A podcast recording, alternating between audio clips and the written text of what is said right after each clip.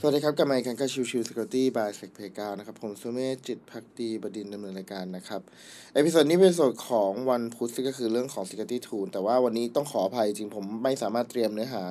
ให้ได้ทัน ก็เลยพยายามจะยกเนื้อหาที่ง่ายแล้วก็ มีในเรื่องของการที่ถูกใช้ณตอนนี้ค่อนข้างเยอะนะครับ ก็คือเรื่องของตัว vishing นะครับ wishing อะถ้ามองจริงแล้วเนี่ยมันก็ไม่ได้แตกต่างกับตัวของการทำเรื่องของ call center แต่ว่าพอเป็นเรื่องของ wishing เนี่ยมันค่อนข้างจะเอ่อค่อนข้างเฉพาะเจาะจงไปที่ตัวของบุคคลหรือตัวขององค์กรซะมากกว่าเพิ่มเติมนะครับอะถ้ามองจริงแล้วเนี่ย wishing คือการโทรหาตัว user เพื่อให้ตัวของทาง user นั้น บอกข้อมูลที่เป็นความลับ หรือว่าดำเนินการอย่างที่เราต้องการนะครับ เคสหนึ่งที่เราเคยเกิดขึ้นแล้วก็เคยเห็นไปแล้วคือ wishing ที่เป็นเคสของตัว Cisco คือตัวของ Cisco เองเนี่ยเขามีเรื่องของตัวระบบการป้องกันในเรื่องของตัวทำ multi factor authentication ไว้แล้วนะครับ แต่ว่าประเด็นคืออตัวของ Cisco ที่โดน vishing ไปเนี่ย ก็เป็นลักษณะของที่ เอ้ย ก็เหมาะตัวของ threat actor ปลอมเป็นตัวของทางฝั่ง เอ่อ IT support แล้วก็บอกว่าระบบมีปัญหาอยู่ให้ดำเนินการช่วย confirm ให้หน่อยนะครับอะไรแบบนั้น ซึ่งในพาร์ทเนี้ยก็เป็นไปได้ที่ที่จะใช้ลูกเล่นของวิชิ่งเอ่อในการโจมตีนะครับ ยังไม่รวมถึงในกรณีของการที่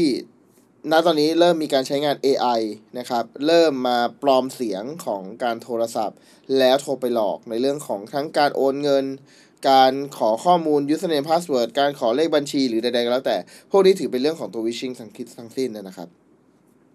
ดังนั้นในเรื่องของตัว wishing เนี่ยมันค่อนข้างจะกว้างมากๆนะตอนนี้ แต่ว่าเช่นเดียวกันคืออวิธีป้องกันได้ดีที่สุดคือโดยปกติผมจะพยายามเน้นเสมอว่าเฮ้ย โทรคุยโทรศัพท์กันอะขอให้เป็น official อีกทีอีกทีนึง คือคุยตกลงอะไรเรียบร้อยโทรศัพท์ แต่ว่าถ้าจะให้ส่งข้อมูลอะไรให้ ให้ส่งผ่านทางที่เป็น secure channel ไม่ว่าจะเป็นเรื่องของตัวทางฝั่งของ messenger เพิ่มเติมอย่างเช่นตัวของ Signal หรือจะเป็นในส่วนของตัวที่เป็น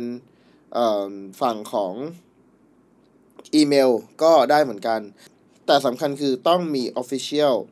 channel นะครับ คือไม่ไม่ไม่ยอมเอ่อเรื่องแค่ของแค่เฉพาะตัวของทางเอ่อการโทรคุยโทรศัพท์เท่านั้นนะครับ อันนี้เป็น part ที่เน้นย้ำนะครับ